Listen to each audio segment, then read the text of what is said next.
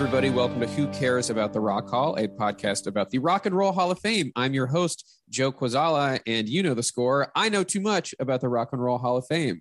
And with me, as always, someone who knows a good amount, but she's a little skeptical about the whole thing. It's Kristen Studdard. Hi, Kristen. How's it going? Hello, Joe. I also know too much, but too much by my standards. Yeah, it's a you know it's a calibration. It's a sliding scale for Yes. for all of us. Very excited to have two return guests with us here on the show today, and a nice timely appearance for them both. Let's bring in our old friend and now technically, I think this might be the first year he is credited as a talent producer in the credits of the induction ceremony. I don't know if, if that is a lateral move or promotion from talent executive last year, but it's Rick Krim. Hey, Rick, Hi guys, and I, I take that as a promotion you should. or recognition, a, a valid recognition of uh, the efforts. Thank you, Joe Gallen.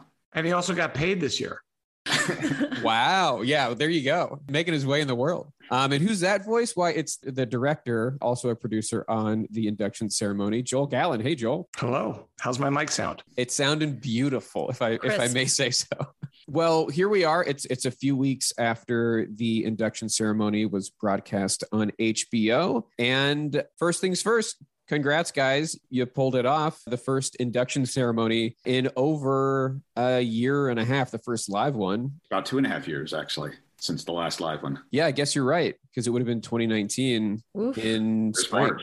March. Yeah. Wow. And so I guess that's my first question, kind of to the both of you. Uh, obviously, last year there was a planned ceremony and it, it had to go virtual, had to go documentary style because of the pandemic. But as I recall, when we talked to you guys last year, kind of around this time, you had set a date for this year's by then, about a year in advance. What's the roller coaster ride of expectations?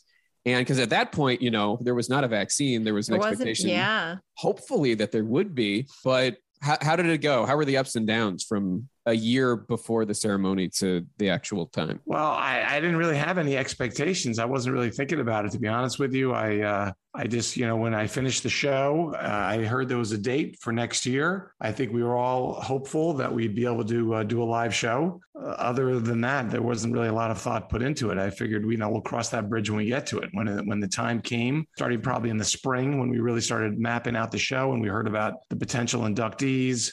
And, uh, you know, we also heard about the new venue because we were in a, a venue we were never in before in Cleveland. So we had to go scout that venue over the summer. You know, once we got to like June, I don't think there was any doubt that we were going to do the show. I felt like we knew what the COVID protocols needed to be. I had done a couple live shows at that point also, and we were just hopeful that all the artists would want to be there and we would make a great show. And and and you know obviously trying to incorporate some of the things we did the year before where where we just did a documentary version that everybody seemed to like. So instead of doing very short packages we tried to keep with the more in-depth films as part of the induction process and still allow enough time to show some of the speeches and, and the performances and things like that. I just remember in LA when Delta hit in July, I want to say it was, there had been the everyone's vaccinated. If you're vaccinated, you don't have to wear a mask. They were scraping the six feet social distance stickers off the sidewalk. It seemed like we were in the clear. And then the mask mandate like came back into effect. And it just sounded like, oh no, we might really not be back to doing big events. Like, did Delta come into play at all? Or were you guys just going to push on no matter what? well keep in mind that this show was done in cleveland Uh, oh, that's right. We were there. That I forget. You know, thank you. Good reminder. Cleveland is a little bit looser than Los Angeles and New York is. So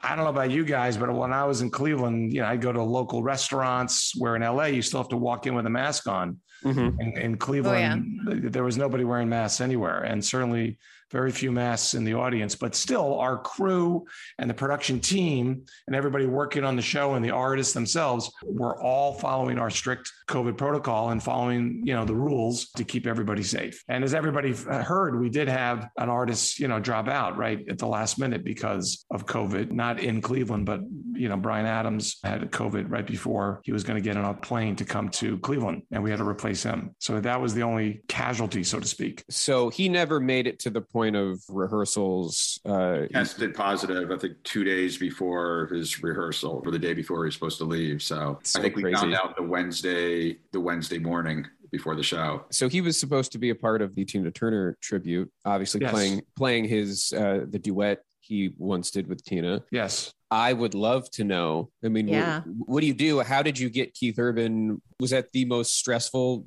part of the whole thing? I don't know. I kind of love that stuff because it kind of gets your, gets your adrenaline flowing. I Uh-huh. found out I found out the news on Bryan as I was at the airport in LA about to get on a plane to Cleveland. Mhm. You know, we had a, some calls. We talked about Keith earlier on about the show because he's somebody we've always wanted on the show. He was actually supposed to be on a few years ago to induct Dire Straits, but when Mark Knopfler decided not to show up, Keith was going so out of his way to get there. He was literally got to leave rehearsals for uh one of the Country Music Award shows in Vegas to get there, but ended up not coming. So we spoke, and we all felt Keith was the best idea for a potential replacement for a lot of reasons. And I think I made one quick call before I got on the plane. And actually, while in transit to Cleveland, we got him confirmed. Thank God for American Airlines Wi Fi. Wow. Yeah. Oh, on the plane. Love that. On the plane booking. It's one of those things too, where when it happened, Keith Urban is in so many ways just such a natural replacement for, but I wouldn't have thought that until I saw it happen. And I was like, oh yeah, this sounds good. And it looks right. They have a similar vibe. He's the heir apparent. Well, good news was because you don't, you know, we didn't know if he was going to be, could be in Australia for all we know. But luckily, he was in Nashville. Luckily, his schedule was open. And we also we also knew that he was a big fan of hers, and he had asked uh, on a previous show that I had done if there was a possibility if he could do something with her. So we knew that would appeal to him. Oh, And even he's toured, better. with, he's toured with Bryan. They were friend. They're friendly. He's a great guitar player. It's made sense for a lot of reasons. So He was great. He fit That in so was well. one We of the really, really liked best it. parts of that tribute i really i had inverse expectations going in and it turned out that that was my favorite of the Well, The your three your job is your job is to have inverse expectations for the whole show, isn't it? i mean it really is and i it, it- you got me on that one i really well and i you know i had talked a lot of trash on bryan adams in our previous episodes and i felt very guilty that he did come down with covid That you cursed him uh, personally. that i cursed Yeah. him personally with and you COVID. cursed you cursed him pretty bad because he got COVID again. Did you hear that? I saw that. Yeah, he Yeah. got a second non-consecutive term of COVID. Yeah. no You, you guys mentioned Rocket Mortgage Fieldhouse, the new venue. Was that something that was a decision on your end, or were you just kind of told this is where the ceremony is going to be? Make it work. That's what we were told uh, because you know obviously the last several years, years I've done it and years other producers have done it, we were doing it at uh, what was the name of the place? public Hall. The Public Hall in Cleveland, probably Much one of the smaller. old- it's smaller, but not that small. It held, held like eight thousand people and Much older venue. very rock and roll kind of venue, very old venue. And the problem was there was not a lot of um, confidence when we try to hang set pieces or big screens. You know, Mm. there was always like, how much extra engineering do we have to do? How much fastening do we have? You know, it was just such an old place. Not to mention that coming back to Cleveland after being away from it for a while, I think they they thought, especially with this class, Mhm. of you know 12 13 inductees and a lot of great names i think it was appealing to cleveland to try to go to the bigger arena and also you know raise more money and sell more tickets and they had no problem selling it out it's funny when they booked the arena they were told that the, because of the whole schedule changing with the NBA because of COVID, that the NBA season wasn't going to start till like close to Christmas, which turned out not to be true Right. But they had already booked it. So Cleveland had to open their first two weeks of the season on the road. I'm sure the Cavaliers weren't happy about that, but but but they had booked it a year in advance, and that's what we got. And it turned out to be a great venue, so we were very happy about it. oh Yeah. totally I felt like watching it in terms of the production value, it was as high as I've ever seen in terms of lights and you know the backdrop. Was that the case? And because of the size of, of the venue, what you were capable of? I think a combination of size and also just you know getting the right team together. You know, we gel on all cylinders. Our creative team, our art director, our production designer, our our lighting designer, our screens uh, producer. You know, we all sort of came together in what we wanted. You know, everybody to do. It wasn't just like four separate departments working on their own. Everybody sort of were aligned. We had a lot of calls, and and I think it just all gelled really nicely. And you know, we worked closely with all the artists so they would be happy with the looks. So they wouldn't just show up and say, "This is your background." They were Mm. all involved with Mhm. everything we did. That's great. I have a very specific question, Yeah. and I don't and I don't know if it ever got to you guys, but it was something that Kristen and I noticed from where we were sitting. The way that the lights were projecting from the stage, some of the lights hit the audience in a way that was blinding them. There were like two spotlights in particular. It was really fascinating from where we were sitting because we watched that section of the seats band together and start to revolt and start to like try and yell in unison to turn the lights off. And eventually we did notice that the lights were pitched up an angle to then take it out of blinding. Yeah, it was range. about 20 minutes in that like it never happened again. But during Taylor Swift's speech in particular, they Yeah, were really trying to get the attention. Oh, did So you? did, did it Taylor, make it back? Taylor Swift speech, the first minute of her speech was a like Foo Fighters look or something. It was like blinding lights out into the audience. It was and they and the, the board got stuck and they couldn't get rid of it. Like usually those kind of mistakes you fix in five seconds. Mhm. Mhm. They really took almost a full minute to fix it. And it was very stressful for me in the truck because I also had Taylor's manager in the truck. And Mm. you couldn't, and it was so the light was blowing out the camera so much, it's almost like you couldn't see Taylor. She was so Oh, wow. blown out on screen. And you're right, like we'd cut to Carole King in the audience, you know, she was like almost blown out. I was sitting in one of those seats. And I'm like, what the hell's going on here? So Yeah. uh, So that was the only time that I'm aware of it happened, the first minute of Taylor's speech. If it happened any other time, it was mainly because Kristen was there and we wanted to curse I it, curse did. her. I did. I did say I would like to curse the people with the worst seats, uh, with also being blinded. I would like for everyone in the ultimate nosebleeds to feel worse about uh, You their guys have you guys didn't have good seats? I You thought you guys were going to have, upgrade. I thought you were going to upgrade. We were okay. Um, we had it, good, it was not we, blinding we had us. a good view, but we could see the people who were being. It was like the the top of the top of the back center section. It was like the lights were going. It was just like a directly ins- into their eyeballs. directly into their eyeballs. They, they were like turning around. It was people like Holding stuff cowering, up. It holding their coats above them, and they were yelling. witness. They would like they and this banded went on together. this went on beyond the Taylor Swift, Swift speech. Not not really. I think It- it, it was it resolved. came back like once and they like freaked out but it was corrected after carole king was done i don't think it ever happened again but Okay, it good. happened a few times where we were kind of like are they gonna fix this you know Yeah. like it, it, it was we were curious if word would get down from what was happening way up No, there. we see to- it. We see it on the monitor. We we could tell that it didn't look good, and we could tell. I you know again, I didn't know how badly it was blinding the audience, but for me, it was more blinding the cameras who were Mm. sort of out there with the audience. If you think about it, they're like another audience member, and lights were going right into the cameras, and that was blowing out our shots. So we had to spend a lot of time and money trying to color correct blown out shots. If you watch the first minute of Taylor Swift, a lot of work was put into that. The first minute of her speech, her performance was fine. Uh, there, there was no uh, lighting issues with her performance, but you know, then there was like the eight-minute Carole King film, and then out of the film, you bring out Taylor, and for some reason, the wrong lighting cue came on, and and you're right. Even when they fixed it, there was a moment where it sort of went back, and then they fixed it again. Anyway, let's never talk about it again. yeah no We'll- i we'll mean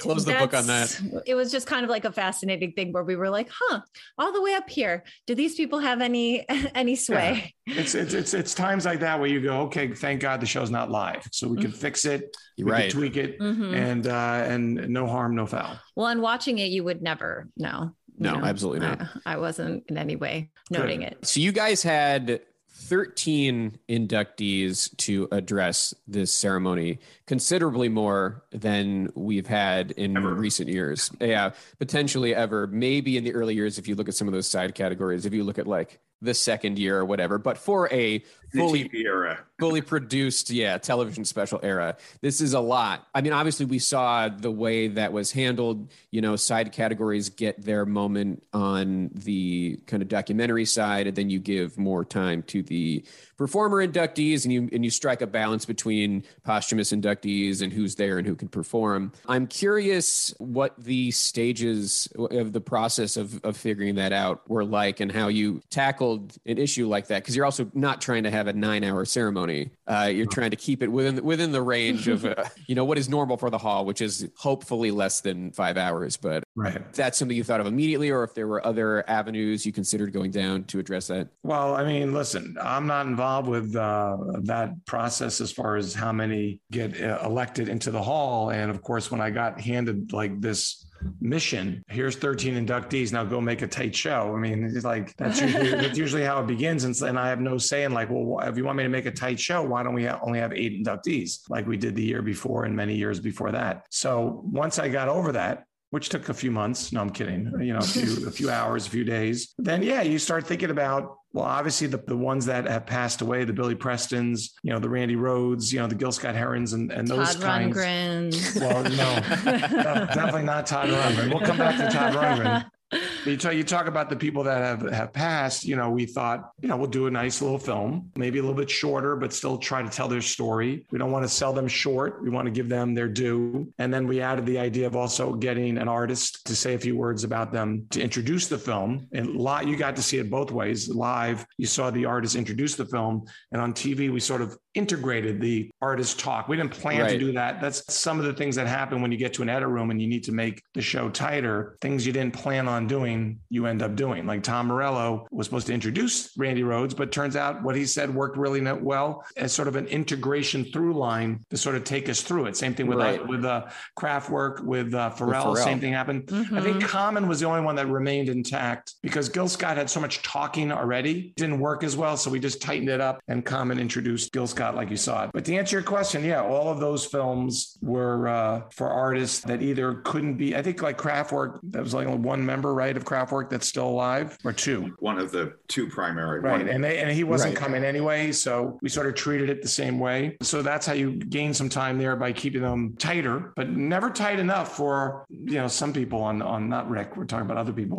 they're always like, they're always like, can you make it shorter? Can you make it this? You know, there's obviously suggestions, you know, about how do we make the show three hours live, you know, and, and, and to try to tighten all this stuff up. And it was like impossible. So we didn't, we did, we did them as tight as we could without, without, you know, losing the integrity of their story and still telling their story and things like that. And then you have someone like Todd Rundgren, who uh, of course is a main inductee, but had made it very clear from the start that he wasn't coming. So we still gave him a, a solid film about six minutes long and got the great Patti Smith to introduce it, which we thought was really great. And I don't know if Todd has seen it or not, but if he hasn't, uh, fine. But if he has, I'm sure he's not bad mouthing the Rock and Roll Hall of Fame anymore. I don't think he should. I think we treated him fairly. And uh, I think his fan base was appreciative of what we did under the circumstances mm-hmm. and even gave him sort of an acceptance speech by showing that little yeah.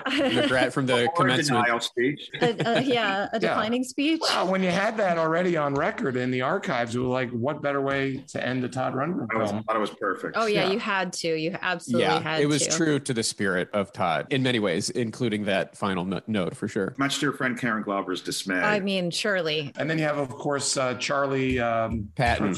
Mm-hmm. Patton, we who only had one photograph on record anywhere, so we couldn't yep. really make a package. So Gary Clark was like our, our film. He came on, said a few words, and did a beautiful job on on an old guitar that almost felt like it could have been Charley's guitar, and just crushed it. I thought he did a great job, and that gave us uh, that moment. Yeah, and and the rest are are like yeah, you know, we mix it, we change it up a little bit. Like some of the artists came right out of the film and performed. We had never done that before. That was that was again trying to increase the pacing of the show mm-hmm. and not mm-hmm. Have back to back long talks. So Dr. Dre would talk about LL, he'd throw to the film, which already had a lot of performance in it, mm-hmm. get the mm-hmm. crowd energized, and then go right to LL's big performance. And then a sweaty LL Cool J comes over to the podium and does his short acceptance speech. So I think that worked well for for the Go Go's. It worked well for the Foo Fighters, and of course, it worked well for LL. So I thought that was a good improvement, also. Well, that LL performance. I mean, I, I know we've kind of like been skipping around, and I know we'll come back to some of those films and things. I do especially want to talk about the Kraftwerk film, but uh, that LL performance, it Joe and I turned to each other agog. Like our mouths were just gaping. We were not prepared for that level of production to happen. And for LL Cool J to, he went so hard. He did not have to. And he just, he simply blew the roof off the place. Like it was. Yeah outstanding. He definitely started thinking about it right away. Uh, he put a, a, very strong creative team behind him. We put a strong creative team to work with them. Obviously, having J Lo and Eminem making appearances in the middle of it obviously doesn't hurt. It, it only helps. Especially a surprise, you know, surprises. those ahead yeah. of time. Unreal. But but but but you're right though. It was all. It, but LL himself, he came out and he I know he's not really a singer, but he sang his ass off. Yeah. He rapped his ass off, sang his ass off. He just delivered perhaps the best performance of his career and he saved it for a really special night. It was Absolutely. unbelievable. I mean, you could feel it in the building and then watching it again. I watched it last night and it reads so well. The absolute joy that he has doing it. You can tell he took it seriously. He um, understood the assignment, some might say. The J-Lo thing too. I'm so curious about what was it like getting those guests and how long had you known and how long were you keeping it a secret? And also, especially, how long was J-Lo in Cleveland total? I got the feeling that she stepped off a helicopter in that outfit onto the stage, then left stage, said bye bye, and then walked back out onto a helicopter. Grabbed a rope and then was. Yeah. She was actually in the middle of production of a movie in Vancouver. Hmm. Oh, just around the corner from Cleveland. Just around the corner. so she, she got in late the night before. Or, or early, early the morning of really. I think she got in like Yeah. like three o'clock in the morning or something like that. Yeah. And then rehearsed, we rehearsed that morning. I mean, we've known both she and Eminem, we knew about them for, we've been working on it for a while, but we knew for a couple of weeks, mutually decided with LL's management to, uh, if you notice, some some of the additional guests were announced. We decided not to announce that one because we thought that could really get the crowd really excited, and I think that was a wise move Agreed. in retrospect. It was a surprise to us. You know, people who, who have poured over the guest lists and Why I didn't tell you? right. yeah, no, a, a, and the full effect, uh, we screamed. yeah, I'll say it. it was awesome. Yeah. You know, with the longer packages this year, does that afford you a little bit more time to set up for the performances? Yes, that's not why we did it, but it definitely worked out because we didn't have a turntable stage. Sometimes on some of these shows, when you have constant changes of performances and different setups, you need to have this revolving stage. But we literally are, we're doing it the old-fashioned way. We, we're striking equipment uh, one way and bringing new equipment in the other way. And certainly, if we only had three-minute packages or four-minute packages like we've had in the past, there may have been some stop downs which Right. definitely we didn't want to have, you know, in that room. We wanted the room to really feel like it was alive, fast moving four and a half hour show.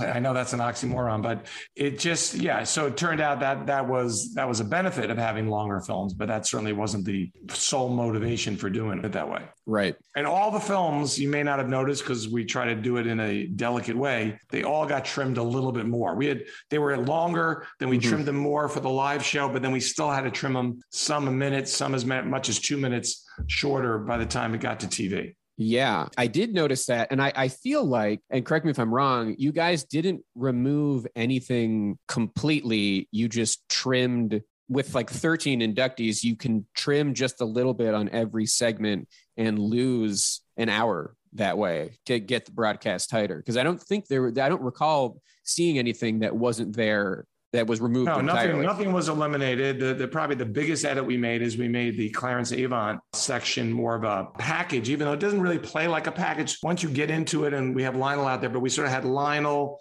and the Clarence film, and then the Clarence acceptance speech all sort of play as one thing. And so a Mhm. 13 and a half minute segment that it was maybe is now six minutes on TV, but nobody really missed anything. But you're right, like Dr. Dre's speech might have been eight minutes live, but on TV it was like four and a half minutes. But you know, I, I challenge people to say Jay-Z's speech uh, definitely got trimmed a little bit Yes. too. everybody, everybody's speech uh, got trimmed, except for maybe Paul McCartney because he didn't really say much. Anyway, Right. Yeah. that's, You a just little, cut, that's a little editorial uh, on the Yeah. side there. in ceremonies past, you would see like a performer would do three songs, and then the broadcast you'd only see two. Okay, there were some things like that, like where the Go Go's did three songs. We Mhm. combined the first two songs with their permission. We we said we could just put two songs in, or we could try to combine Vacation and and um, Our, Lips, Are Sealed. And so Right. we did an edit, and they loved it, and we did it. The Foo Fighters were sort of smart. They came in with all three songs like already connected. It's like Yep. like, how are you going to cut this? You know, and and they cut them all down. Those three songs should have been 13, 14 minutes. They did them in nine minutes. You know what I mean? Mhm. So so so it would just it would fly by. Yeah, and I would say uh, some of the other ones, yeah, you couldn't really cut because everybody was doing individual stuff. Like Jennifer Hudson did her own thing. Carole King did her Mhm. own thing. Carole King's song already was trimmed way down from the record. Obviously, she did a shorter version of it. And then you have um, the tribute to Tina Turner. Everybody was sort of doing a shorter version of the song. Christina, uh, we cut maybe 10, 15 seconds of, um, of Which is uh, just River like Deep. two, just two Runs, runs, two vocal runs. two vocal runs. Yeah. Snip those. You buy yourself 20 seconds right there. Yeah, exactly. So, I mean, there's just little things like that we would do. But, you know, like I said, most of the other cuts came from speeches and, and, and packages. Yeah. But we didn't cut anything out of the show. Right. Yeah. And I think you maintained the, the gist really well of every Yeah. segment without having to lose a song, which, you know, is, is a bummer when that has to. I think it was happen. actually more like 80 minutes, right, Joel? You had to cut out? Yeah, I cut out what I said was four hours and 30 minutes, and it ended up being three hours and 15 minutes. So, what is that? 75 minutes Five we cut yeah. out.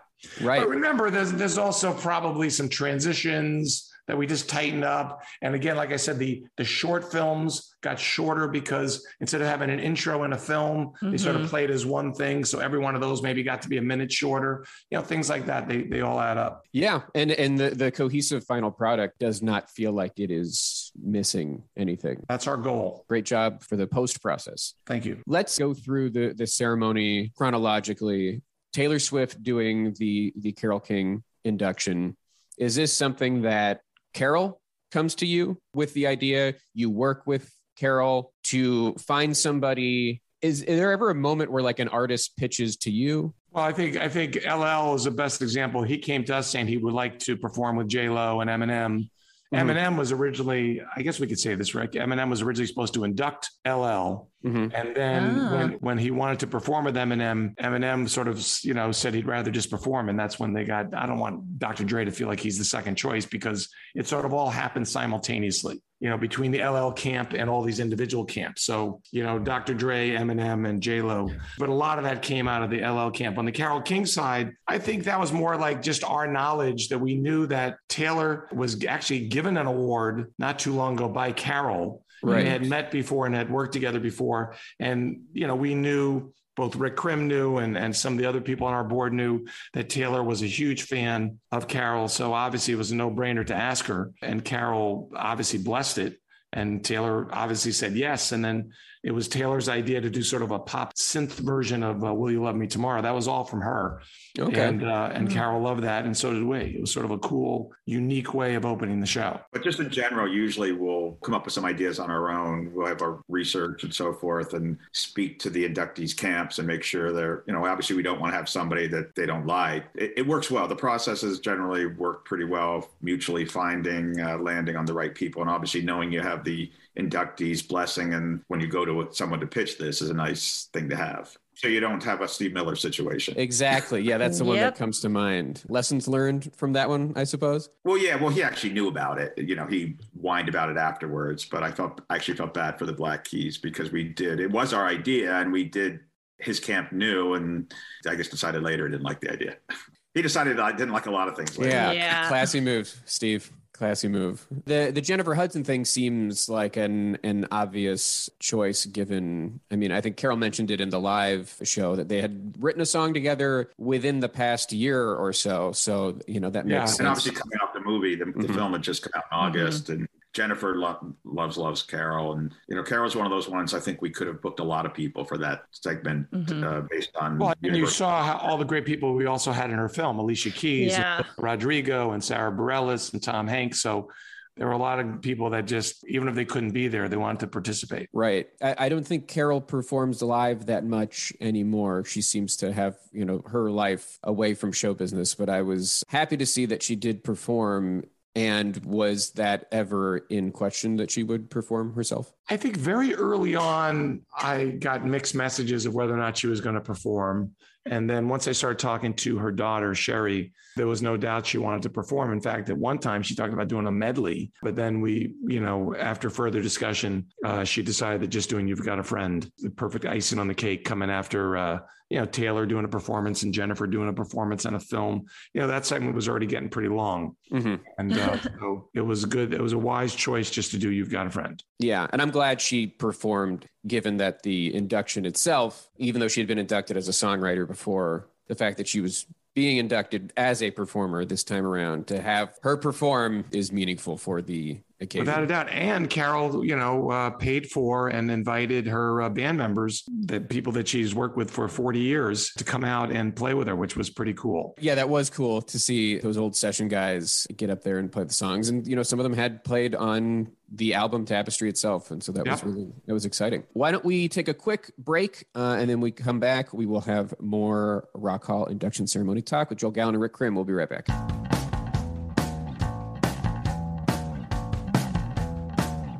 Welcome back to the show, everybody. We hope you had a nice little break. We hope you hydrated yourself over the break. Yep. Yeah, so we've we've talked about the LL Cool J section already. Uh, that was just blew our minds, um, and it's and it seemed like his team really put a lot of thought into how they wanted this to go. There were so many different people involved. I mean, we mentioned J Lo and Eminem, of course, but also a crew of b boys was involved in, in matching white hoodies. Cleveland's finest. Cleveland's finest, or were those were those yeah, local I'm hires, or was about it? these these dancers. The ones that came out at the end for Mama Yeah. Said Knock You Out, yeah, they were just local Cleveland uh, people that we hired. Uh, not hired, I think they were volunteers pretty much um, that had some, you know, dance move and Yeah. experience. And uh, we had a quick, I think somebody at the Rock and Roll Hall of Fame had worked with a bunch of different, you know, sort of choirs that move, I guess was the, you know, sort of like our Mhm. prerequisite. Make sure they're not just singers, but they know how to take direction. And there's a very highly uh, regarded, pretty well known choreographer named Hi Hat who worked with them, uh, who came out as part of LL's team to get them to that place. yeah, it was it was a lot of fun. It was also fun where we were sitting, we could see them waiting in the wings, ready to go up. We were Yeah. like, "Some- something's about to happen. Yeah. I was very cool that uh, LL included, you know, a lot of the DJs that he has worked with, from Cut Creator to E-Love to Z Trip. And of course, that's a, a big place where we uh, shortened the show.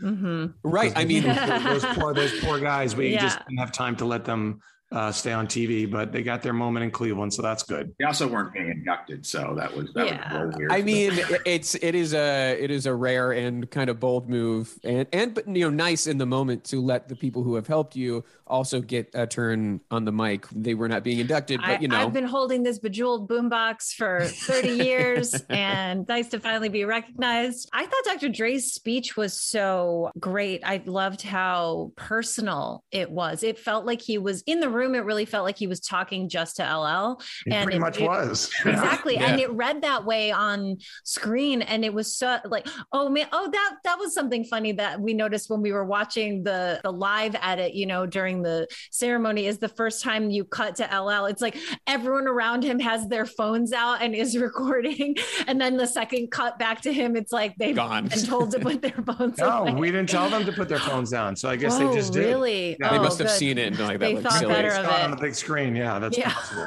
It was so funny. Doing a lot of these live shows now, whether it's that moment or just in on the performance stuff, I just you have to get used to it. I mean, this is the world we live in now. Yeah. You don't hear as much applause anymore because everybody is holding their phone. Like you go, you look at Mhm. one of those early shots of Taylor Swift or even LL Cool J. I have this dolly going back and forth, and in the foreground you see all these heads, but you also see shots of uh, on their phones because that's what everybody's doing. Everybody's Mhm. holding their phones, and you just got to get used to it. That's the way it is now.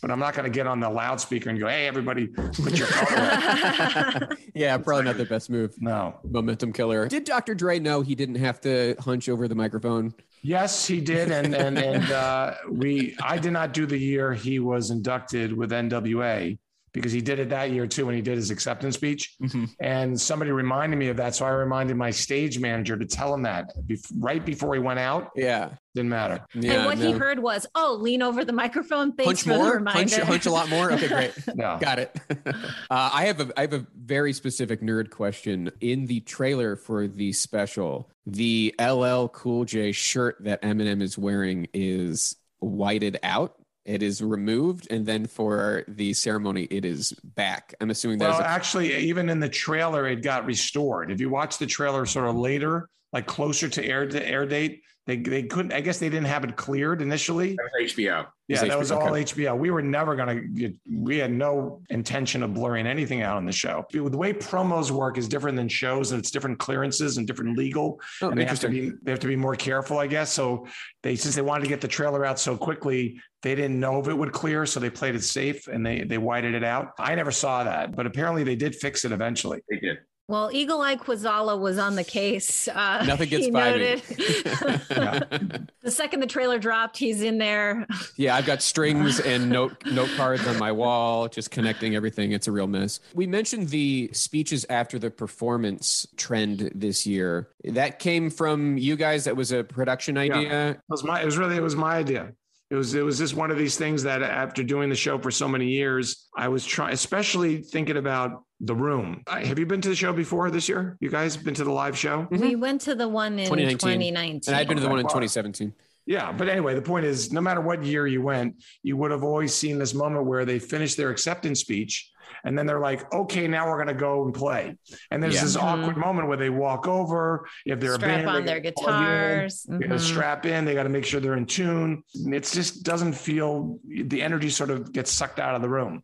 And I thought these films, especially now that we've made them longer and more detailed, and there's so much music in the films, if we can come right out of the films into a performance. And the artists, you know, again, it was a, an experiment to see if it would work. And when the Go Go said yes, and the Foo Fighters said yes, and LL said yes, LL was really smart though. Like the Go Go's and the Foo Fighters would be harder to do because there's so many of them. They were backstage during their speech because LL was by himself. He elected to sit at the table. That's how you got that great chemistry between Dre. Mhm. You would not have had that if LL was backstage, but he was able because we were going to the film right before his performance. He had plenty of time to get backstage and get ready for the performance right out of the film. But yeah, I, I, I thought it worked really well and would definitely continue that trend in the future. I think it's great because they're winded, they speak less, uh, you get a Exactly. shorter speech because especially By the way, I, I was thinking the same thing. They won't, Mhm. won't go that long because Yeah. they're they're they're you know they're winded. They feel like they just did what they wanted to do, which is perform. Mhm. Nerves are gone. But I felt like everybody really did follow the guidelines uh, of, of what I gave to everybody for timing. I was really very clear about how long each speech should be, and most people, even live in the room, you know, everybody went. You know, some went a little long. Like Dre definitely went long, but I didn't feel guilty trimming them to the time I we agreed on, and he certainly didn't complain about it. So yeah, that's the good thing. You tell people this is how long it should be, and if they go longer, you know, and you and you have to trim it for posts, it's no big deal. Nobody's going to complain. So we've talked about artist input in their own induction. Now, Tina Turner wasn't there. You know, she has her life, her beautiful life in Switzerland. I'm curious how much input she wanted to have in her own induction, or if it was just kind of like,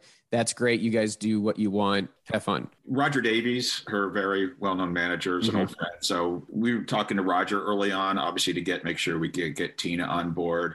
And I think early we had a few conversations with Roger, just brainstorming some ideas. But once we really got rolling, we just went ahead and came up with the ideas and booked what we thought were three really great, unique performances. So I kept Roger in the mix, but it's not like with Angela Bassett. They were very happy that that came that was our idea, and they were very happy with that. And she did a great job. And Did you know you were getting Maya Angelou when you booked Angela Bassett? Were you were you aware? Well, we knew we were getting we knew we were getting a very good actress, and we didn't know that she was going to give us that kind of performance. But I thought it, I thought it worked okay. it was fascinating watching it again. I was like, wow! I another moment where I was a go- I was agog in a different way. Uh, I was just like, Yeah. I I just was not expecting that, and that is She made a choice. she really made a choice that she she committed. You can't say she didn't commit. you could not. Yes, we agree. So we got footage of Tina Turner accepting the induction. Do you contract somebody already in Switzerland for that, or do you send people out No, to we, do that? we we did not have a crew in Switzerland. They had a, they had a crew. I guess they had shot Tina before, so they knew a crew. Actually, I think the crew came from Italy, uh, which Okay. is very close to Switzerland, obviously. And so I talked to him and told him sort of what we wanted, and and obviously Tina is you know has had some health issues over the last few years, so she's not herself. So her husband was there too, sort of helping her along. And uh, when I first saw that we only got about 35 seconds. I was concerned, but it was it was 35 seconds of gold, and uh, I thought she was great, and I, I thought she said all the things that she should say. Uh, thought she came off great and she looked amazing. She did, Yeah. Yeah. Yeah. She's a living legend. I think Yeah. everybody's going to be happy with whatever she gives you. I, I mean, that's how I feel. I'll take 35 seconds of her any day. We had to break the rules, but I think with, with Tina Turner is the exception to every rule. The rule usually is if you can't be there, you know, we don't usually do pre-taped acceptances, you know, because I'm, that could that could be one complaint that Todd Rundgren could have right now. He could say, "Hey, how come you didn't let me do a pre-taped acceptance?" Yeah, when you You're not say Tina Turner. You, you said, well, when you when you have the break every rules tour, then you're allowed to break every rule. Good point. Um, so Yeah. Stumbled Well, that. just a little Tina for you. Yeah. Tina's reason was much different than Todd. Mhm. Tina physically couldn't be there. She's 81. She lives in She's Switzerland. retired. Zurich to Cleveland isn't exactly the easiest trip. So yeah, Yeah. there's not a direct flight. Also, Todd was say- in state, as we yeah, know. yeah. Todd, Todd was down. Todd, Todd was too far away in Canton, Ohio, so it was really hard for him. Yeah, must Well, yeah, he was in have. Cincy, but still, you know, he was in state. So he was in uh, Cincinnati. He was in Canton the night before. You're right. He was in. He was off on Thursday. You know the whole story. We offered him, uh, you know, maybe he could meet, move his Cincinnati date to Thursday because he was off and be free on Saturday. Uh, and he wasn't uh, on could board. if he wanted to. He could. He could have been there if he wanted to. We know that for sure. that much is clear. Yeah. We got, Yeah, we I'll got to him well before his tickets went on sale, but he made a choice. Brutal. I believe that you guys tried, uh, and I also Yeah. believe he is a you know unmovable. Uh, I also stone. And it, believe it that- didn't, it didn't help that his manager uh, Eric Gardner had a stroke during Oh. all of this, and uh, I hope he's doing well. Hope he's recovering. But we really couldn't communicate as passionately as we'd like to because he himself really was not in any position to bring our messages to Todd. right. Now, if I can just offer just a piece of, you know, something to, uh, you know, make you feel a little better, I do think it wouldn't have made any difference. Ooh. Ah, nice. Uh, that is Nice. just for me. That's what I. Thank you for that little. throwing so them in, throwing in the just, references. just throwing them in, just peppering them. That's what I'm here for. You have you've got two now, so we'll keep, we'll keep it score. Okay. Getting back to the Tina Turner, uh, you know, I, Mickey Guyton was a bit of a surprise choice, just given, you know, she's maybe not as well known as some of the other artists. She certainly had a, a very exciting year, but she's also in the country genre. What was the thinking behind her for Tina Turner? Well, I think just that we try to keep a diverse list group of artists. She, yes, to your point, she had a great year. She, you know, she co-hosted one of the award shows, ironically with Keith Urban.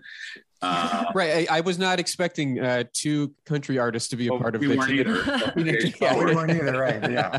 But I think, you know, Tina transcends any particular genre and having representation from different genres. And, you know, you never want to force a country artist onto the show, but even last year. yeah, they year, have guns. you know, if, they, if we had done a live show last year, you know, we're thinking maybe the Doobie Brothers were the right place to put a country artist. So what, if it feels appropriate, in this case, knowing we were going to do three different songs, it did. And Mickey's got a great voice and yeah, may not be complete household name to everybody. And, and and equally important is we did our research, and Mickey Mickey Guyton is a huge Tina Turner fan. It wasn't like we said, "Hey, do you want to do Tina Turner?"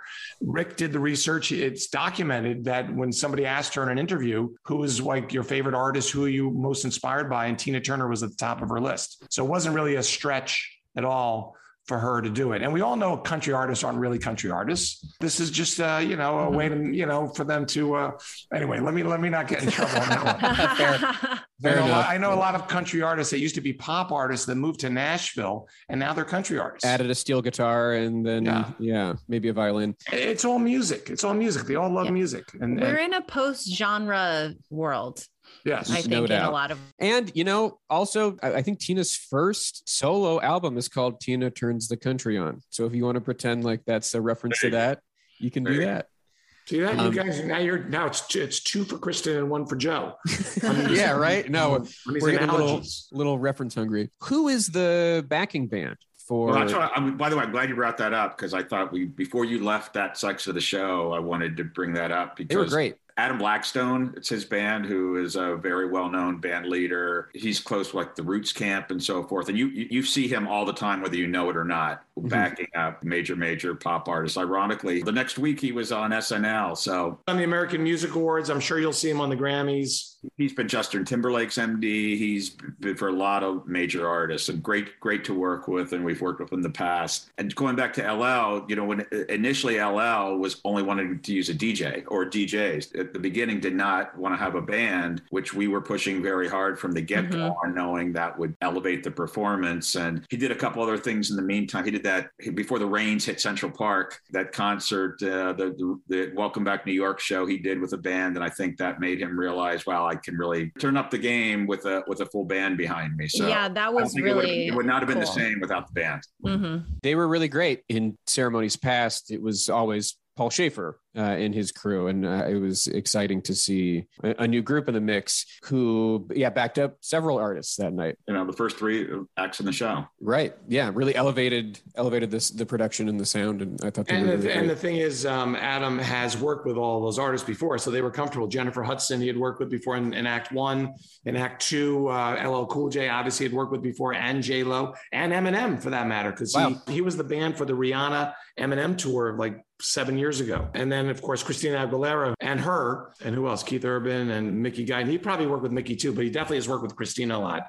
So there was a great familiarity and comfort level with all these artists mm-hmm. when we said Adam's going to be your band. Which is great too, because you have such limited rehearsal time, you know, getting people to Cleveland, getting them on the day. It's great to work with somebody that you're comfortable with. Yep. Let's go to the Clarence Avant section. Uh, you know, having seen the Black Godfather, there are roughly conservatively 250 people who could have inducted Clarence that love him and are friends with him. Lionel Richie, was this a, a, Clarence pick? Was Clarence involved in his own induction? I know his speech was very much like was about if, Big John. If was, this is happening, this is happening. That was to one person. Uh, okay, thank that you. That was another. I think with Clarence, uh, there may have been there was a discussion of a handful of people, but you know, obviously, like you said, there's so many people that would have been perfect, but Clarence uh, definitely was very much uh, in favor, and so was Nicole, Clarence's daughter, who we consulted also of having Lionel do it. And we know Lionel's a great speaker, and Lionel got a standing ovation when he walked out. Although I didn't, I was wasn't able to show it in my edit, unfortunately. So uh, if Lionel's listening to this podcast, I'm really sorry that we did not show your standing ovation. Yeah, he's an avid listener. I'm pretty sure one of our five star reviews is from him. Right, right, right. I'm excited that he finally can get the recognition he deserves uh, in this moment yeah. uh, as he's listening casually. Shout out to our friend Wills Naderic, who produced the package for Clarence. Is he your friend? We had him on the show a few months ago. We did a whole month where we just talked to the editors of documentaries because this was such a with Tina and the Go Go's and Clarence especially. This yeah. was you know there were so recently some really great documentaries about these artists. Right, Kristen he was working on it when we talked to him, but he did not tell us out of secrecy for the for the project. Oh, um, cool. also, I mean, it, he had all the footage he needed. That documentary is like an hour and a half rock hall yeah. package. He just had that to. Is, that is the only documentary in the show that we really just used the documentary. Right. No, no new footage. Yeah. Right. Go Go's. We did we did new stuff. Obviously, mm-hmm. Tina Turner. We did all new stuff. You know, we used a little bit from the Tina Turner thing, but but this one we just felt like you know not a lot of people really know Clarence, and there's so many great testimonials already in the film. There was no reason to go out and shoot new stuff because we felt like we're not everybody had seen it. You know, not everybody is like yeah tuned into it. So hopefully, most people watching it on HBO and HBO Max, you know, are seeing some of that footage for the first time. Yeah, there's so many great nuggets in that movie, and and a lot of our favorites made it into the cut, like the Jimmy yep. Jam, Terry Lewis being like Clarence told us to ask for more money. Right. Uh, Ludacris talking about making the world a place where new Clarence Avants can happen. His daughter talking about his purpose and how yeah. he lives his purpose. I mean, I, that documentary, I mean, it's my favorite one of the ones that we have watched of all of the inductees this year. I just, yeah, it's great source material. And it's like, what are you going to get better interviews than we're already gotten for like right. It's, better it's access to more high profile people? Like, probably not. right. Yeah. We've got Obama, but can we do better? Right. like, we talked about Rundgren already. We don't need to give him more time than was given to him in the induction ceremony. So let's let's talk about Kraftwerk for a little bit. My theory is that they don't know they were inducted. Was there an not true? Not true. Was theory. Was was there an attempt to reach out to them? I mean, obviously there must have been on some level, right? Did they call you back? Like, I mean, there must have been an intermediary. I just know that there are all these stories about like if you want to get a hold of Kraftwerk, you have to call them at the studio at this particular hour on this particular day, and then hopefully they'll pick up the phone or you know they communicate in you know folded up pieces of paper that just have one word on them they're a very eccentric group of guys i'm curious uh, if there was any attempt to get them to come to cleveland and perform or they were whatever. certainly invited to attend. I mean, to be honest, neither Joe or I were dealing with that. The rock, the rock hall people, the rock hall were Mhm. made the initial contact because we didn't. Neither of us had a had a relationship there, and they respectfully declined to attend. And they did see the film. Oh, good. We had to get them to um, to sign off on the music, and they're not the easiest to get to approve things. And once they saw the film, the things were approved almost immediately. So oh that's great they they were happy with it. That was one of our favorite films. That was one, uh, you know, my sister came with us to the ceremony and uh, she's 25 and she didn't know anything about Kraftwerk. And at the end of it was like, oh, yeah, I would go see Kraftwerk or I'm going to look them up. Like, I feel like it really did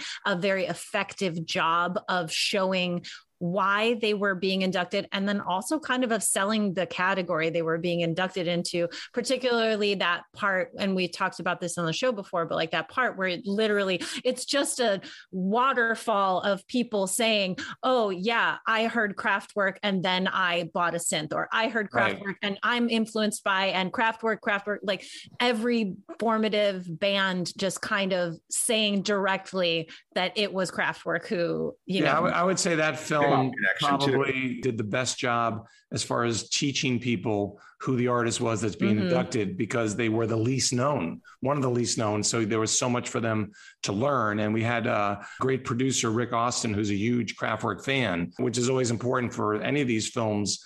You have to have someone who really knows a lot about the artist do it. You can't just be a job. It has to be like a labor of love. And that always shows. And that's, you know, and, and also to help guide Rick. You know, Rick was a big Kraftwerk fan too, so he was helping make suggestions of who should be in there. But obviously, having Darryl from Run DMC in there and having James from uh, LCD, uh, those two guys, and of course Martin Gore for a very brief cameo from Depeche Mode. in the past and current yeah Yeah, and there could have been so many more, and of course Pharrell being sort of the narrator, it just showed their their vast influence. Well, and that perfect edit on the run on the run On Darryl, um, yeah. on, on Yeah. Darryl's uh, Bam. it really is so great effective at just kind of drawing the line so straight. Yeah, Uh, yeah, it was a very good package. I think really Darryl should be it. in every film from now on. I do too. He's, he's the best. He's He a great interview. He Yeah. really gives it, you know. Yeah, 'cause he was in he was in the uh, J, uh, LL Cool Mhm. J film too. Yeah, Yes. His and enthusiasm is- his yeah. enthusiasm and his knowledge, the fact that he was calling out LL in the blue Kangol in the Oh, film, and you were able to cut to that and show that. That's like he just was serving things up on a platter. let's let's talk about the Go Go's. We've got a great speech from Drew Barrymore. Drew Barrymore does a bit, and it pays off. And hey, there's 30 seconds you can cut because she did have to put the towel on twice, and we great know job that. with the edit. You can't even tell. By the way, the funny thing is, I forget what I was doing. I was not either at my table or in the truck. For that point, I had to. I got a call. I had to go run and do something. I actually never knew that she did it twice. And when I watched the show, I still didn't know that she had done it twice. Well, somebody told me afterwards. So, uh, well, she's such a professional. She knew even where to take it from so that the Mhm. edit would be easy. it was seamless. I, I on I told Joel I actually did not know because I was running around and then saw it after. Absolutely. She did a great job. She had so much energy. And really, her speech, you know, is a, is a great uh, blueprint for future speeches. I mean, it really, you could tell the fandom coming out of her, you know, how much Mhm. of a huge fan. It Doesn't matter. She's not an artist. She's a movie star. Now she's a talk show host, whatever. It doesn't matter. You know, she came out, she was real.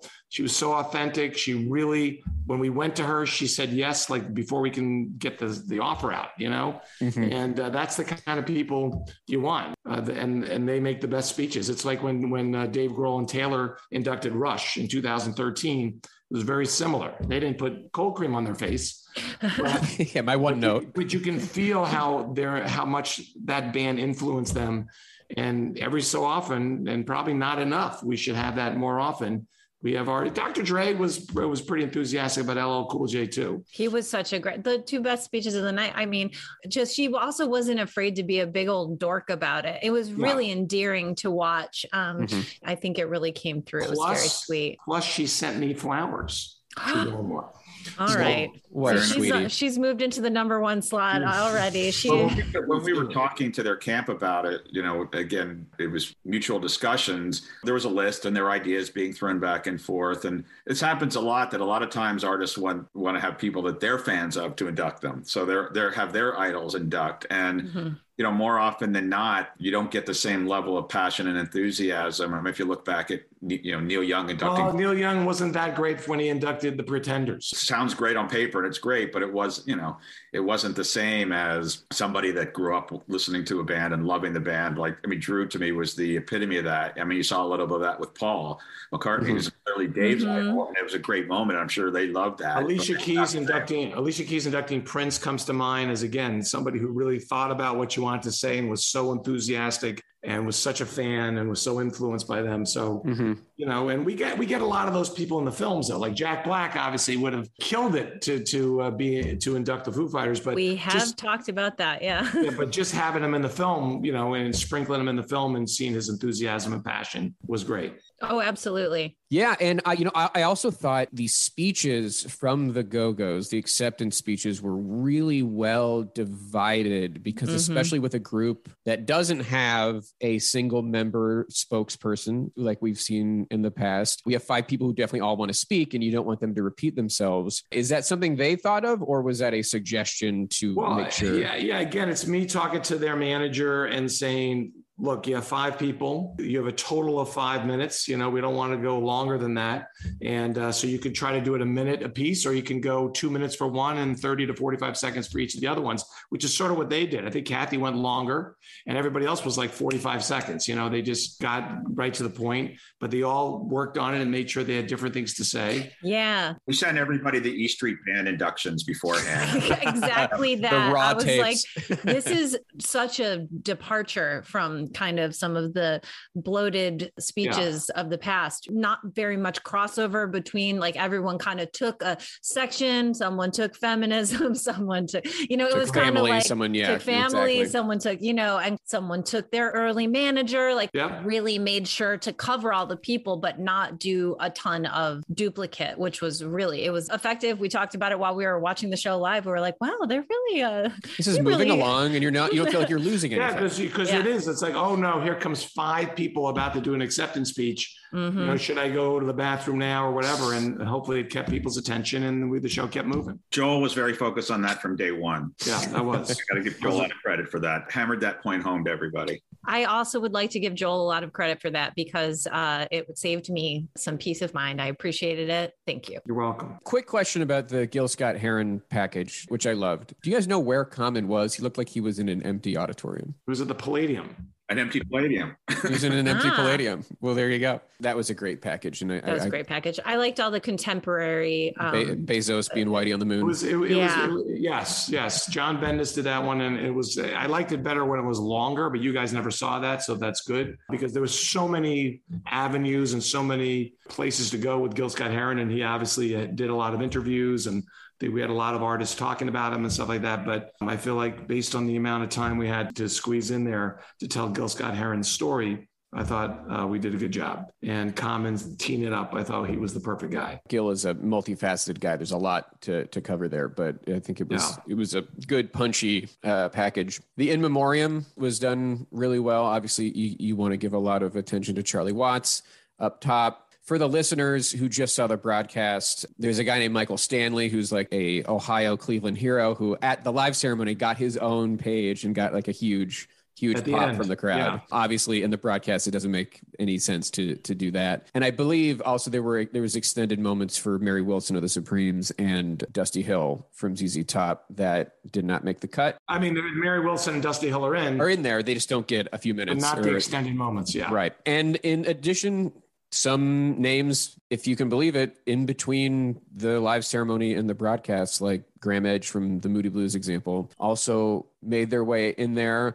And I want to say I'm very, very pleased that there was a tribute to Don Everly because I think, you know, the Everly brothers, especially of that first class, you know, aren't as big names as Elvis or, or Ray Charles, but they are first year Hall of Famers. And Yeah. I, I'm, I was very, very happy to see that there was time devoted to him and a truly great tribute performance from Brandi Carlile, which was yep. uh, a highlight. Yeah, I felt I felt like that was another one where it's like if you were not familiar with just how influential uh, an artist was, you really learned a lot in a short amount of time. And once again, you're seeing the straight lines from how they were so important and impactful on music that people consider great, you know, and how they just were so important. Brandi Carlile was one that I believe was also a surprise. I don't think she was in the in the press release. She was not. She may have actually been confirmed after the actually after the press release around that. Or I think it was right around that time. Mm-hmm. I knew she was a huge Everly Brothers fan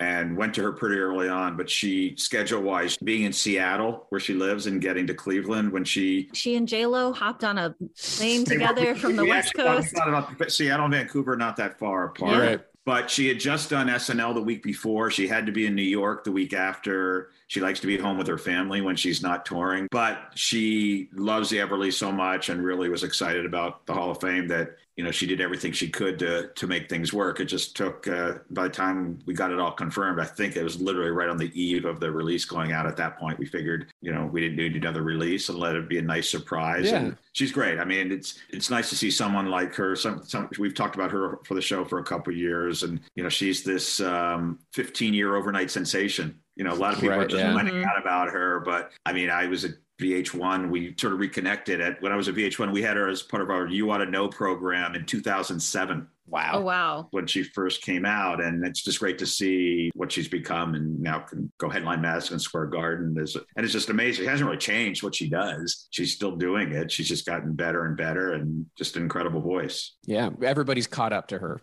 And that that's yeah. great. Let's talk about Barack Obama um, doing a piece for a little video for Jay Z. That is crazy. I had been telling Kristen that I thought Obama was going to be involved in the induction somehow. She called me crazy. She called me mad. Well, I said there's no way that Obama is going to Cleveland. Go to Cleveland. I and I stand by that. I no regrets on that wager. I did not see him uh, heading to Cleveland even for Jay Z. But yes, it was a cool, nice surprise to see him on the screen. And Joe, for some reason, thinks that he willed it into existence.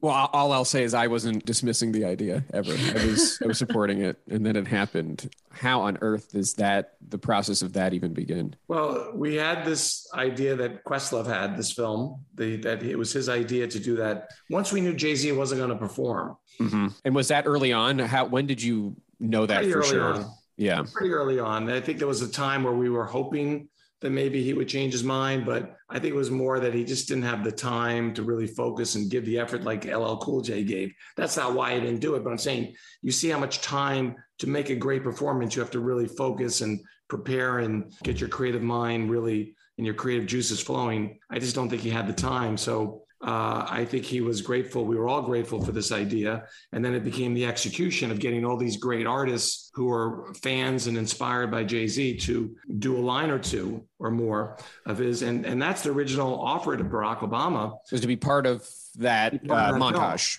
Yeah, right. and we had given him a line. Actually, we gave him two lines, but one line that we thought was perfect. I'm not going to go into what that is now because I don't want the person that did it to think was sure, sure, sure for that person. If I had to guess, I would say get the dirt off your shoulder. That yeah. would be my that would be my guess. Yeah. But go ahead. Well, anyway, their team came back and offered to do an introduction instead, and of course, we're not going to say no. We wrote something for him, uh, just at least as a starting point, but he obviously took it into a place that only he could have taken it to. But luckily, he kept it tight. I was worried when he was going to do redo it, it was going to come back like seven minutes long, but it was a minute twenty.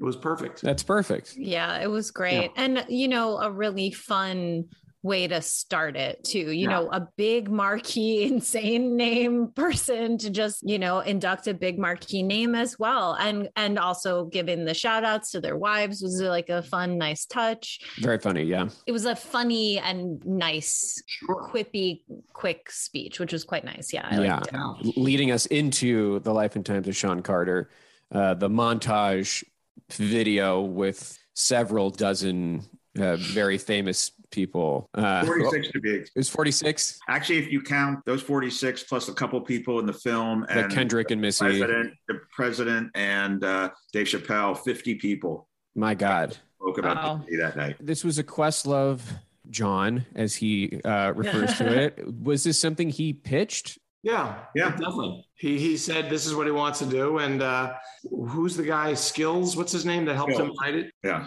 Skillz. Uh, DJ and a rapper who created it, took lines from Jay Z's entire catalog and put it together in something that would all flow together as one cohesive. It was never intended to be a rap because obviously we had a lot of people there who were not artists or rappers. A few people like MC Lyte, a couple others actually did it a little more like a rap, but most Mhm. just read or or Dave Letterman did. People like that did it in their own particular style. Mhm. yeah, and we gave most of them had uh, gave them several lines to read, and we knew we would only use one or two. Very that all came together in literally like two weeks. Like Oh, all those things were shot over about a two week period. It was a pretty crazy, pretty uh, intense, yeah. pretty- actually brought someone else on on the talent side who literally was working 24 7 on it. Rick Austin, who Joel mentioned before, took uh, on the production side was And sh- shout out to Sandy Alouette. Uh, Yes. she, she's Yeah, Sandy you was- right? Sandy I brought on and she she did a great job. We worked with Jay-Z's camp, who was helpful. Questlove called some people. It was a real team effort, but it was literally and Questlove we love, but doesn't like to correspond except on text. Right. So and I've heard does this. and- yes.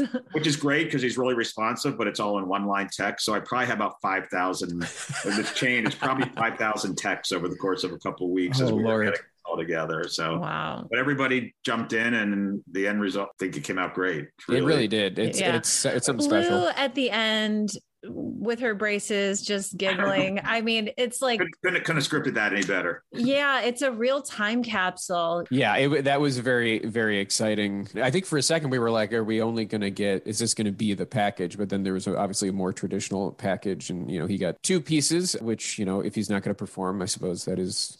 And it's it's also it's like Jay Z, like Yeah. Also, we want to remind people that aren't that familiar with Jay Z, maybe like this is why he's being inducted. That was important. Mhm. Yeah, some people who were standing in line behind us on the way into the ceremony had a few thoughts.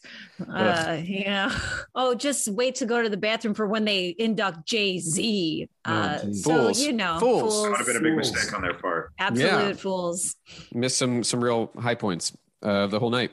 Do we talk about Dave Chappelle? Sure. Yeah, Um, it was amazing. I mean, yeah, his speech was great. I would imagine uh, him not being in the press release was a choice given the fervor, I guess is, is, is a word you could use to describe the discourse that was was happening. You know, you don't want to distract from, you know, this is Jay-Z's induction. This isn't about him. He is a lightning rod, especially at that At like that, that time, given moment Yeah. In particular you you keep him off and, and you make him a, a, a surprise because there pro- there probably would have been pressure for you guys to remove him if that was in the press release that's i would i would I guess don't, know, I, don't, I don't know if there would have been, well, maybe there would have been pressure. I don't know. But, you know, But I mean, HBO, yeah. HBO never had an issue with it. Jay Z, of course, didn't have an issue with it. And we didn't really discuss it that much. Uh, and I was always confident, you know, he was there because he's a huge Jay Z fan, loves him. And uh, I knew he would handle it with grace, which he did. whose idea was it was it did it come from jay-z should we not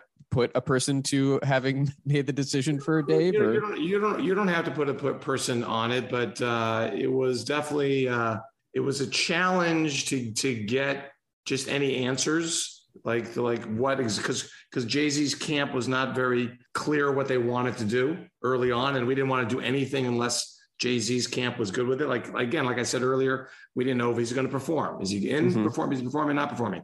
And then we had the Questlove film idea. Is he going to be okay with that and this and that? So with the presenter, there were a lot of different ideas uh, that were discussing. He never really said no to a lot of them, but he didn't say yes either. He just wasn't. Yeah. had so many other things going on. We couldn't get him focused. And when we finally got him focused, it was like a no brainer for him to say yes to Chappelle. And of course, I was worried that by the time we got to Chappelle, maybe Chappelle would be booked at the Hollywood Bowl that night or something like that. yeah Because we went to Chappelle early on just to see if it was possible. Because first of all, not only was, did I think he was perfect to do it, but he also lives in the state of Ohio. That's another thing. Yeah, we we we had thought potentially LeBron, given his Ohio connections, obviously he does not live there anymore, but that he Right. would be open to going to to Ohio. Except for that, the NBA schedule was in full force, so that was probably never going to happen. They It would have been difficult. Would have been Yeah. difficult. But anyway, the point is, uh, you know, once we got the word back that he loved the idea, it didn't take long, uh, Mm-hmm. maybe 30 seconds to say Dave's in. Was there ever any doubt that Jay was going to be there? Did he make it clear he wanted to attend from the get go?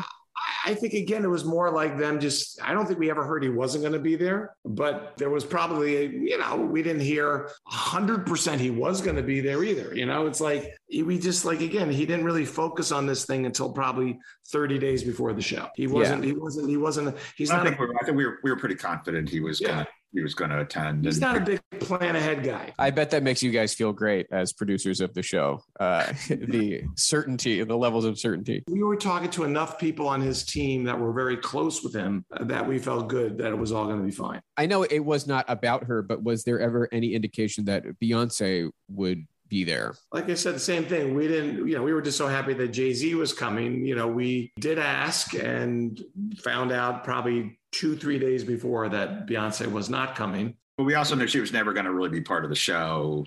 She, yeah.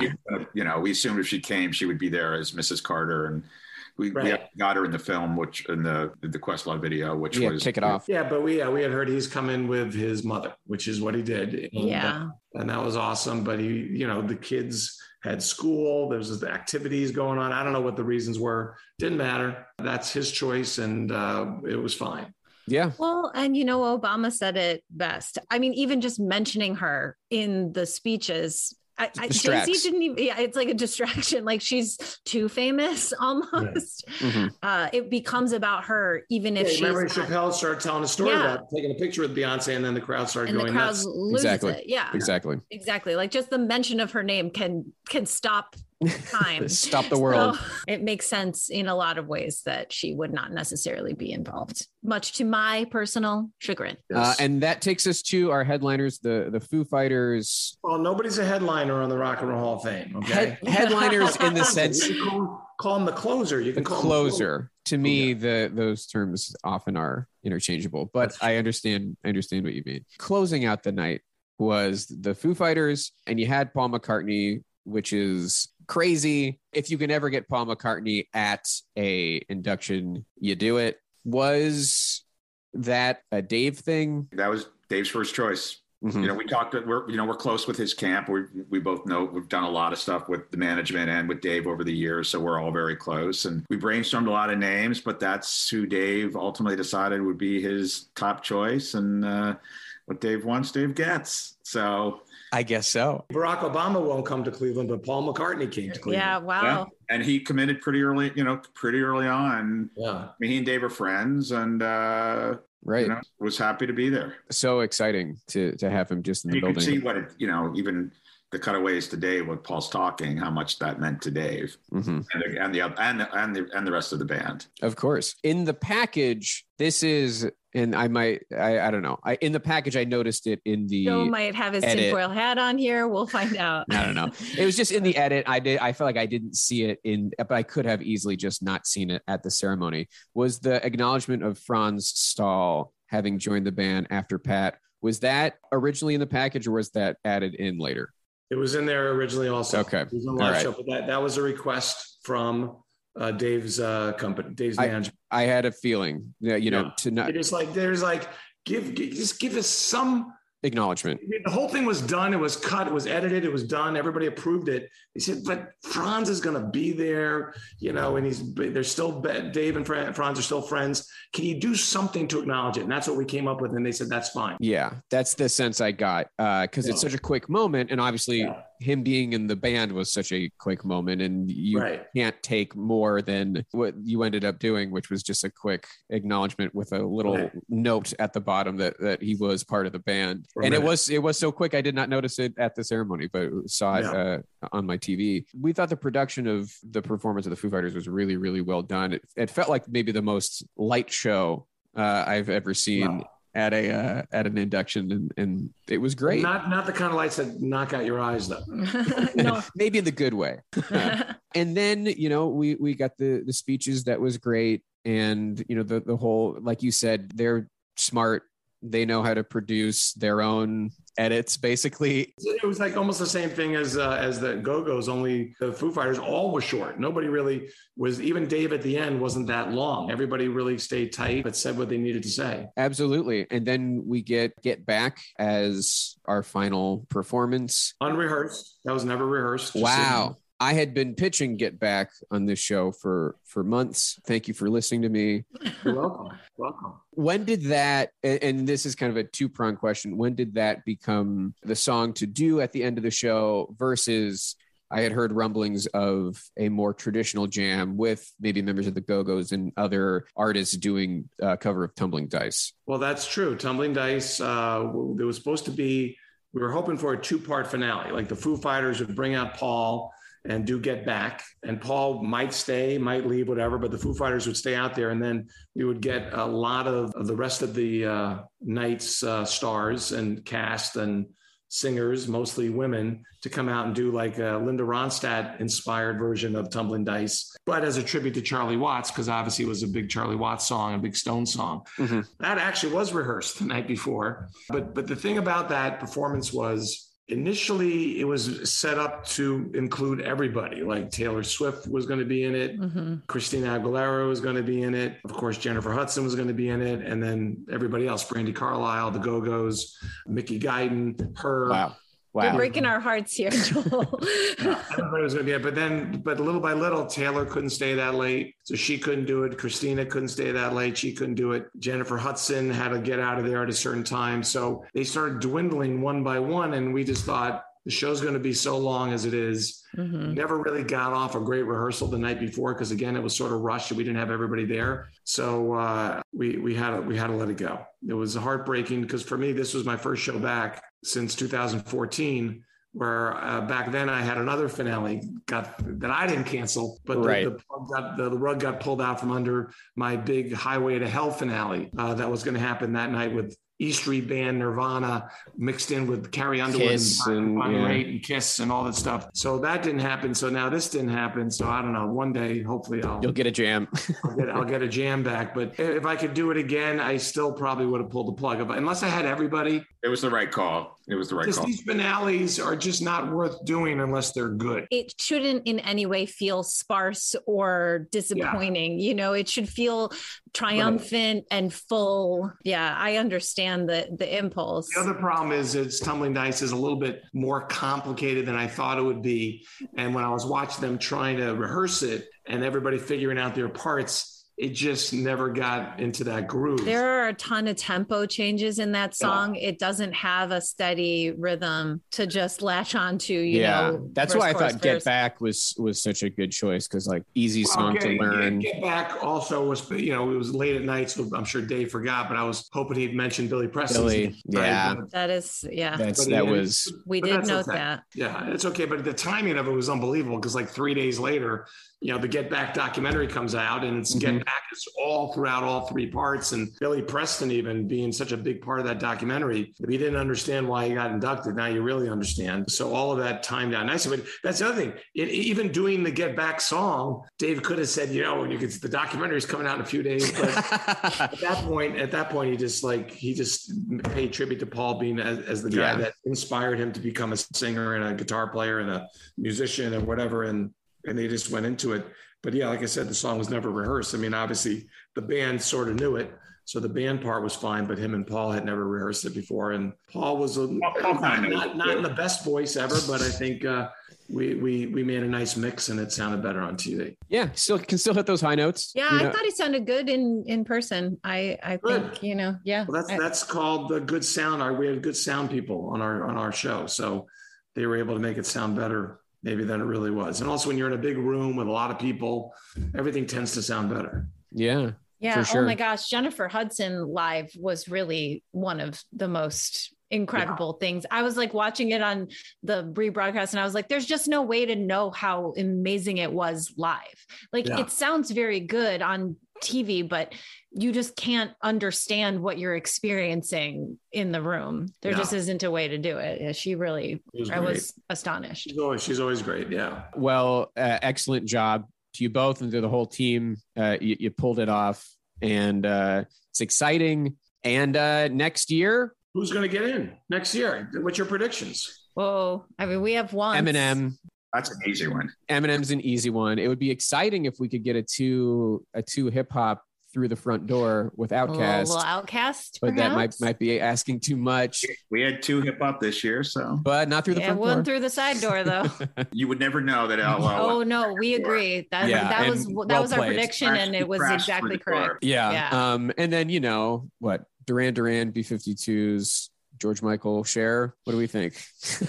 Uh, those, I, I, you just know, read, I just read somewhere there, there was an article the other day where Dave Grohl listed his top ten favorite albums of all time, and I think the B-52s debut album was this fight was number one on his list. I totally agree with B52s. Of the Yeah. names you just mentioned, I, I love the B52s, and I still love Dave Matthews Band. At Benatar, Oh, Pat Benatar. Benatar. You know, I would I would put money going on to be Benatar. my my Yeah. hope. I'm a, I'm a Duran Definitely. supporter. And how about what about Ta- what about any of Taylor Hawkins' choices? Well, I think, George I said George Michael. Michael. Soundgarden and George Michael, but Soundgarden for sure. Yeah, they they've been on the ballot before, so they, they might they might They've struggle. been on the ballot but- before, but listen, they had, you know, I know it's just such a bummer that we've lost Chris Cornell, but uh, I had the benefit of doing the Chris Cornell tribute concert a few years ago at the Forum and and seeing everybody from Brandi Carlile to Miley Cyrus singing in front of Soundgarden and Metallica showing up for it and Dave Grohl showing Yeah. up for it, Jack Black showing up for it. So, he, you know, they had a lot of influence on a lot of people. So and there's a good tribute performance, another good tribute performance to be had there with Yeah. Soundgarden for sure. I don't know why Tommy James and the Shondells isn't getting more love. Yeah, it feels like the, the Uh, I time do. passed, but Well, you know, I, I- I just think they had so many hits, but you know, that's just me. But uh, They did. I think we may have officially moved on from the 60s. Yeah, I just Early think influence. We've, we've swept them out, and now you put them all in early influence. and just you don't have do to put them on the ballot. You just You do don't it. even have to exactly. You don't have to So, teach anyone yeah. about them. You just pop them right in. Joel has asked if we could do 18 inductees for You next to do year. 18? Yeah. he's 18 inductees next year. well, in a kind of a concluding note, do you feel like there were any lessons learned from this ceremony or going forward? You know, the idea of the performances before the speech is likely to stick around. Any other kind of final thoughts?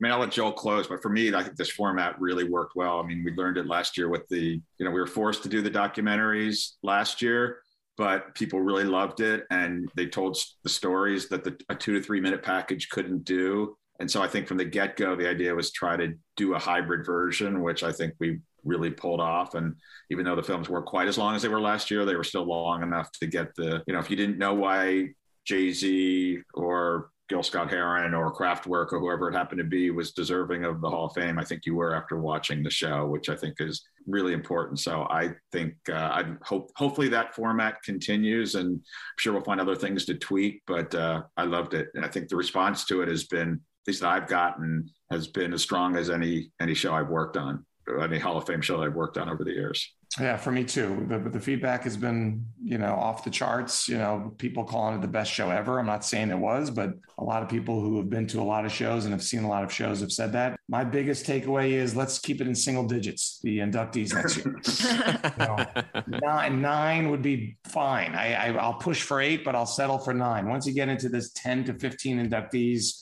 it's just too long.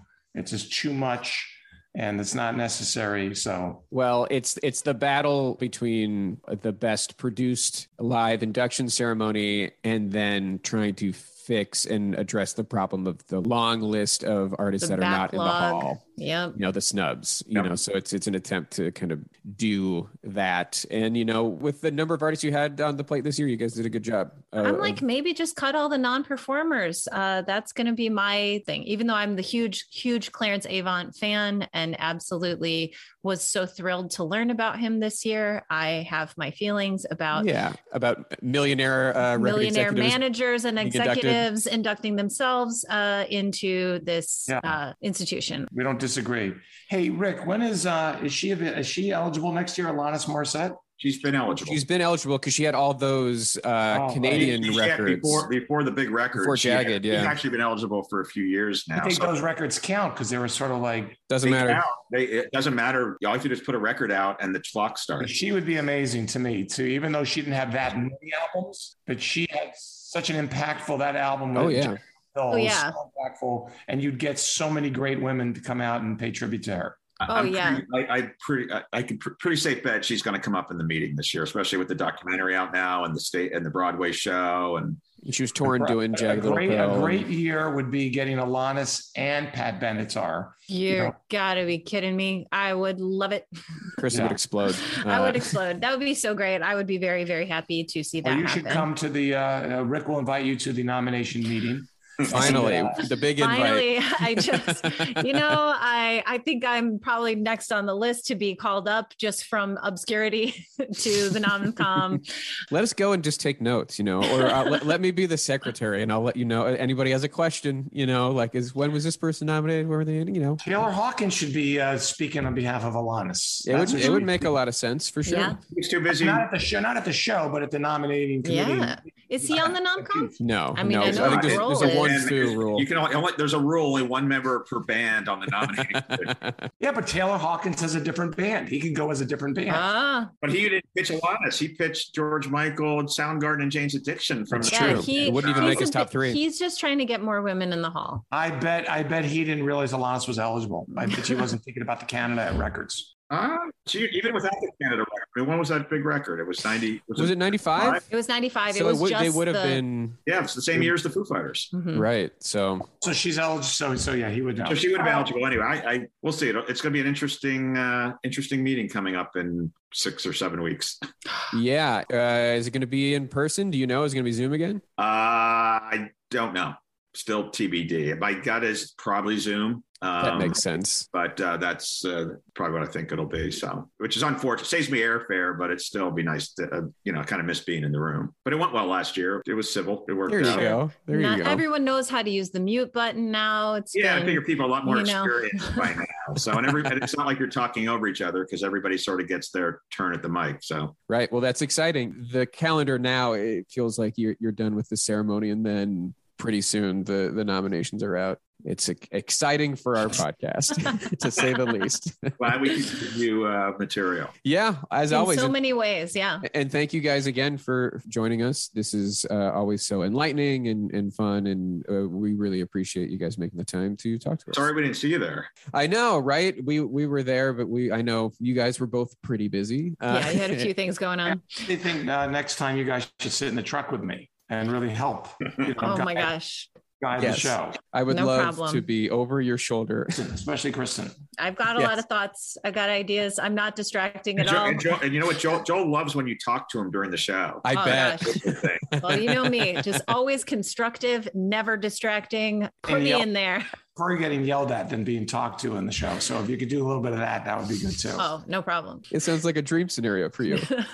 Uh, really incredible. Well, thank you guys again. If you guys have plugs, uh, anything that's coming out that you want people to see uh, beyond, you know, obviously the ceremonies on HBO Max, but if there's anything out there that you also would like to to recommend or your own work that's that's coming out soon. Sure, I, I got I got two. I'm going to plug right now. Great. Only because the He very can have mine. I don't have anything, so he can have two. We can have mine as we'll, well. we'll let you have two, Joe. I got uh, the ninth year. I'll be doing the Independent Spirit Awards. That'll be live on IFC on March 6th. It's a long way away, but not that long. Mhm. And then uh, I'll be doing the uh, iHeartRadio Music Awards on Fox uh, live on March 22nd. So it's a busy March for Ooh, me. And Yeah. actually, Yeah. I do have one. I am. Uh, I'm extending my Hall of Fame uh, experience into the world of sport, and I'm good, with another friend going to be producing the World Golf Hall of Fame induction ceremony Really? in Florida on March 9th. Wow. For the, for the live, golf, live for the on the golf. live on the Golf Channel. There we go. on NBC. Between Rick and I, we got a busy March. Yeah. It seems like it. It's not too soon to call your cable subscriber and have the golf channel added. I bet you Uh, have it already, and you don't know it. IFC as well. Uh, That's true. IFC for sure. Yeah. So really, uh, reach out to your cable provider. Really, reach out to your parents to get their cable login and then find it online. I will be at the Arcade Comedy Theater in Pittsburgh on December 23rd. A little pre-Christmas show. Come on out to that. Also, I am at the Lincoln Lodge in Chicago on December 30th, both stand-up dates. Come on out, have a good time. And uh, you can follow us at RockallPod on Twitter and Instagram. Rockallpod at gmail.com is the email. If you want Kristen to see your message, you need to designate that somewhere in there. Otherwise, she doesn't want to read it, and I'm not going to forward it to her. Uh, subscribe to us on Apple Podcasts. Rate and review us five stars only. Anything less than five I mean, come on, we're giving you some. some Lionel real Richie access. gave us five stars. yeah, yeah, right. Lionel Richie gave us five stars. You think you're better than Lionel Richie? You're not. Thank you to Mike Lloyd for the logo. Thank you to Yusu Kim for the music. Thank you to Pantheon Podcasts for hosting us. I'm Joe Quazala, I'm Kristen Studdard and who cares? about the Rock Hall.